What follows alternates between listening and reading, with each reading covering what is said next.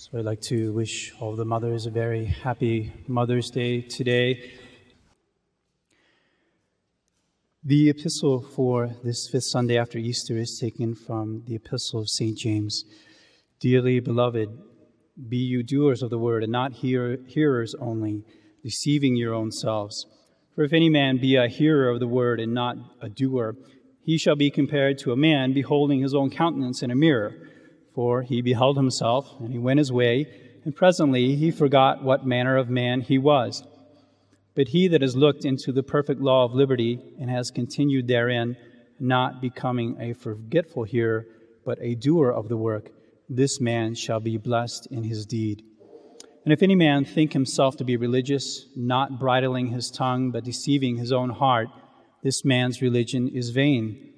Religion, clean and undefiled before God and the Father, is this, to visit the fatherless and widows in their tribulation, and to keep oneself unspotted from this world. Please stand for the gospel. The gospel is taken from the sixteenth chapter of the Gospel of Saint John. At that time, Jesus says to his disciples, Amen, amen, I say to you, if you ask the Father anything in my name, he will give it to you. Hitherto you have not asked anything in my name. Ask, and you shall receive, that your joy may be full. These things I have spoken to you in Proverbs. The hour comes when I will no more speak to you in Proverbs, but will show you plainly of the Father. And that day you shall ask in my name. And I do not say to you that I will ask the Father for you, for the Father himself loves you, because you have loved me and have believed that I came out from God. I came forth from the Father and am come into the world. Again, I leave the world and go to the Father. His disciples say to him, Behold, now thou speakest plainly, and speakest no proverb. Now we know that thou knowest all things, and that thou needest not that any man should ask thee. By this we believe that thou comest forth from God. Please be seated. In the name of the Father, and of the Son, and of the Holy Ghost, amen. Dear fathers, dear mothers, dear First Holy Communicants, God lives a very long way away. There's probably not many people who you know who do not live on planet Earth. But God is one of those people. God lives in heaven, so far away. Despite the fact that God lives so far away, he still touches us. Because he's almighty, he has a special power that whatever he wants, it happens just by the fact that he thinks about it. He just has to think about something, and then it happens. So one of the things he's thinking about is you, and he wants you to exist. And that's how he kind of touches you. He thinks about you, and because he thinks about you, you exist. You're not nothing. And yet, in spite of this fact that God brings us into existence, he sustains us into existence, it's almost like God is not happy with that. That's not enough for him, just to give us existence. He wants to draw very, very close to us. It's almost like he doesn't like the fact that he lives so far away from planet Earth. He wants to come inside of us. That's what he desires. He wants to be so close to us that he's even inside of us. So God came up with a plan to come inside of us. He decided that he would come on this earth. He would travel all the way from heaven and come all the way down here to planet Earth where we live. And when he decided to do that, he had to figure out, how am I going to come down? Where am I going to land when I come down on planet Earth? Because you know, if you if you're like if you're in a space rocket or something and you're coming down to planet Earth, you got to carefully plan where you're going to land. You don't want to land on somebody's house or something like that, do you? No, you want to land in the right place. So God had to decide, where am I going to land? And his decision was, I will land in my mother. I will come onto earth in a mother. I'm going to have to find a mother. I will go inside of her. She will be the first one that I will go inside of. That might seem very strange for you. You have to look for a mother. You probably didn't do that. I don't think you were sitting around one day and you're saying to yourself, hmm, I need a mother. I need to find a mother. Let's look around a bit, find a really good one. You didn't do that. None of us chose our own mothers. We didn't exist. Our father and our mother sort of chose us. They, they gave us life. You see, it's different with God. No one gave life to God. No one gave anything to God. He's always existed. He's always lived. No one brought him into life. There's no birthday for God. He lives forever. And that's why if, if God wants to be born on this earth, then he has to find himself a mother. And that's what he did. He's decided, I'm going to come on this earth, and when I come, I'm going to come inside of a woman who will be my mother. And so he chose to have a mother. And not only did he choose to have a mother, he created her. He made his mother. He made her out of nothing. Why did he do this? Because he desires to come inside of us, to help us get to heaven. It's kind of like this.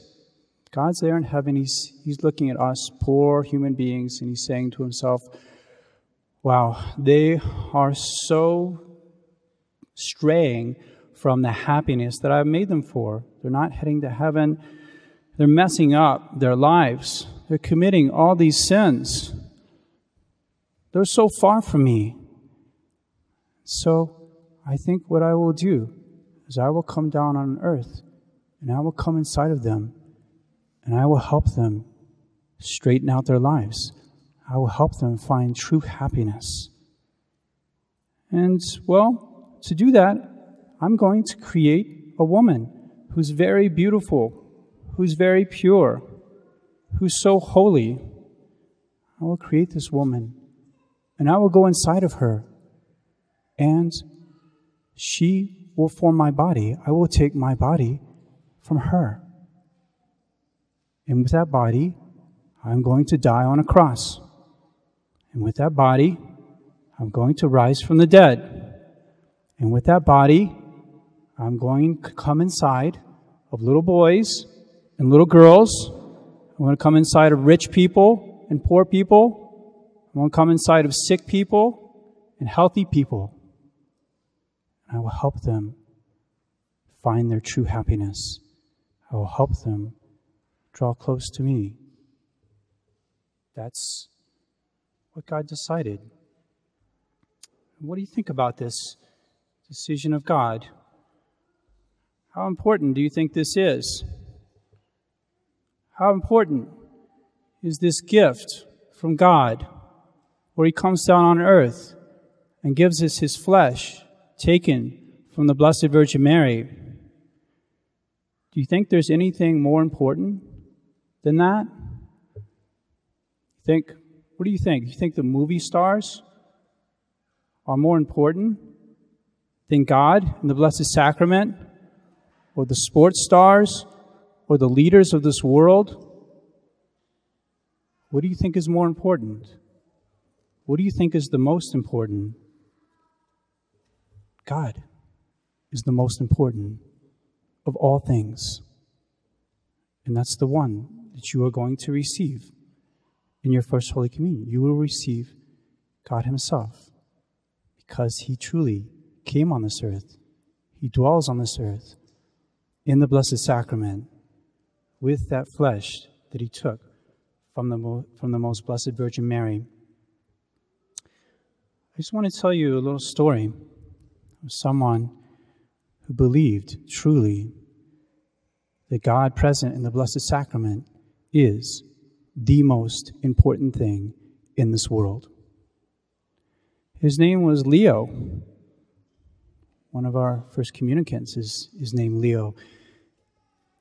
His name was Leo Heinrichs. He was born in Germany. And he had to flee Germany because of religious persecution there at the end of the, the nineteenth century. He came to the United States, and he was ordained a Franciscan priest after he finished his seminary formation. And after he was ordained a priest, he was assigned to come to Denver, Colorado. He was assigned to Saint Elizabeth Hungary Parish. And one of the things he did at Saint Elizabeth Hungary Parish is they gave food to the poor. And every, every morning, Father Leo would distribute food to the poor. And he was in the United States for a long time, and he didn't see his family. It had been twenty-one years since he had seen his family in Germany. And his superior said, "Okay, this year, Father Leo, you can go back home to Germany." He said, "Okay, I will, I will go back home, but first, I want to do the First Communions. I want to do the First Communions that will happen in June." He had a class of seventy children. seventy children were going to receive their first Holy Communion. He wanted to stay so that he could give the Blessed Sacrament to these children for the first time. But Father Leo did not live until June. It was a Sunday, February the twenty-third. He was saying the working man's Mass at six o'clock. And there was a man there who came up to the communion rail who was very bad. This man hated the priest. He hated the Blessed Sacrament. He hated them so much that he wanted to kill priests. When he came up to the communion rail, after he had received Holy Communion, he took out a gun and he shot Father Leo. Father Leo fell down. The Blessed Sacrament fell down. What do you think Father Leo did? I know if I gotten shot, I would probably be checking my body, say, where, where did I get shot? Is this a fatal wound? Where did I get shot? That's not what Father Leo did. Immediately, Father Leo was worried about the Blessed Sacrament. He began to look for the Blessed Sacrament and to, to take it off the ground and put the Blessed Sacrament back in the ciborium. But he didn't have enough time because he was shot in the heart. And just a few seconds later, he died. The last thing that he was doing, he was picking up the Blessed Sacrament from the ground. Why did he do that? Because he believed that the Blessed Sacrament was more important than anything, even more important than his own life. He didn't even care about his own life. He was dying. He didn't know how long he had to live. He was picking the Blessed Sacrament up off the ground. So, my dear children, in a few minutes, you will receive the most important thing in this world, God Himself. He will come inside of you because He loves you, because He wants you to be close to Him. He wants to show you the way to true happiness. He comes down from heaven to help you get to heaven. Think about what a wonderful thing that is, and welcome Him into your heart. In the name of the Father, and of the Son, and of the Holy Ghost. Amen.